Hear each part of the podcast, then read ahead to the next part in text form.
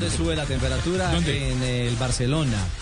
Eh, lo particular, Juan, es que sean los brasileños el que saquen la bomba del futuro de Messi. Sí, eh, según TNT Sports Brasil, eh,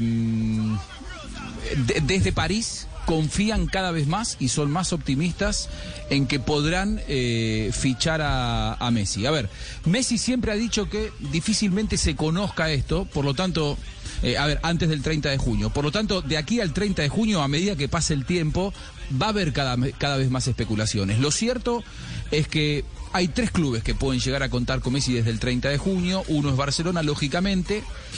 Eh, el otro es PSG y el otro es Manchester City porque son los que tienen la plataforma económica. El tema Barcelona te diría que no tiene la plataforma económica, pero bueno, es el lugar en donde vive. Los más poderosos económicamente son los ingleses y los franceses.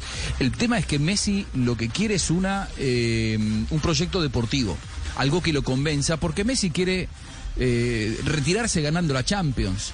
Y sabe que en este Barcelona flaco futbolísticamente y con poco proyecto y tan endeudado, es difícil que esta situación pueda revertirse más allá del cambio político que se dio en las últimas semanas. Por eso es que él ve en esos dos clubes, por encima de lo económico, el proyecto deportivo como una ambición eh, innegociable, irrenunciable. Y ahí es donde eh, si bien Leonardo, el, director deportivo del PSG, había hablado el último martes y dijo, nosotros no vamos a incorporar, aspiramos a mantener el plantel, la información que llega desde TNT Sport Brasil es que crece el optimismo y que creen que podrán contar con el argentino. Un dato extra, el lunes, este lunes que viene, es decir, dentro de 72 horas, el papá de Lionel Messi, Jorge Messi, se sube a un vuelo privado y se va para Cataluña.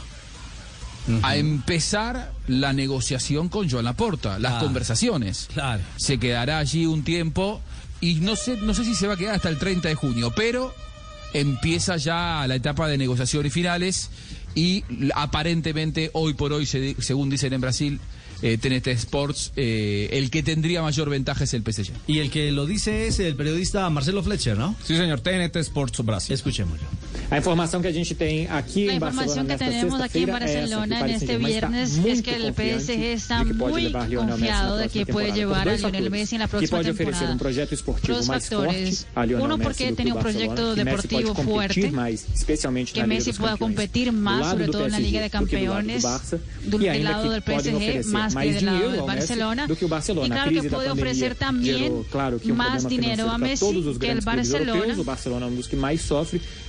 Con la pandemia, obviamente, muchos clubes eh, no tienen tanto flujo de caja. El Barcelona no tiene tanto como lo tiene el PSG en ese momento. Depois do alívio da classificação da última quarta-feira no Parque dos Príncipes, comemoravam no vestiário e um deles disse que é a última vez que vem aqui nos enfrentar como um adversário. Y muchos decían que ya sabían que era la última vez de que eh, Messi venía a enfrentarlos, que se iba a convertir en jugador del PSG. Já do lado do Messi, prudência. Pessoas próximas a ele dizem que nada mudou. E já pessoas eh, próximas a ele também estão confiadas. a temporada bem pelo Barcelona, que ainda disputa dois títulos e que depois, como ele já disse numa entrevista eh, no final do ano passado, y como él ya dijo en entrevista a finales del año pasado, él va a tomar su decisión para dónde va Lionel Messi. Y hay que decir que Marcelo Brechter tiene buenas fuentes, ¿no? Fue el que el primero que dijo que Neymar se iba a ir de, de, de Barcelona para irse para el PSG. Claro,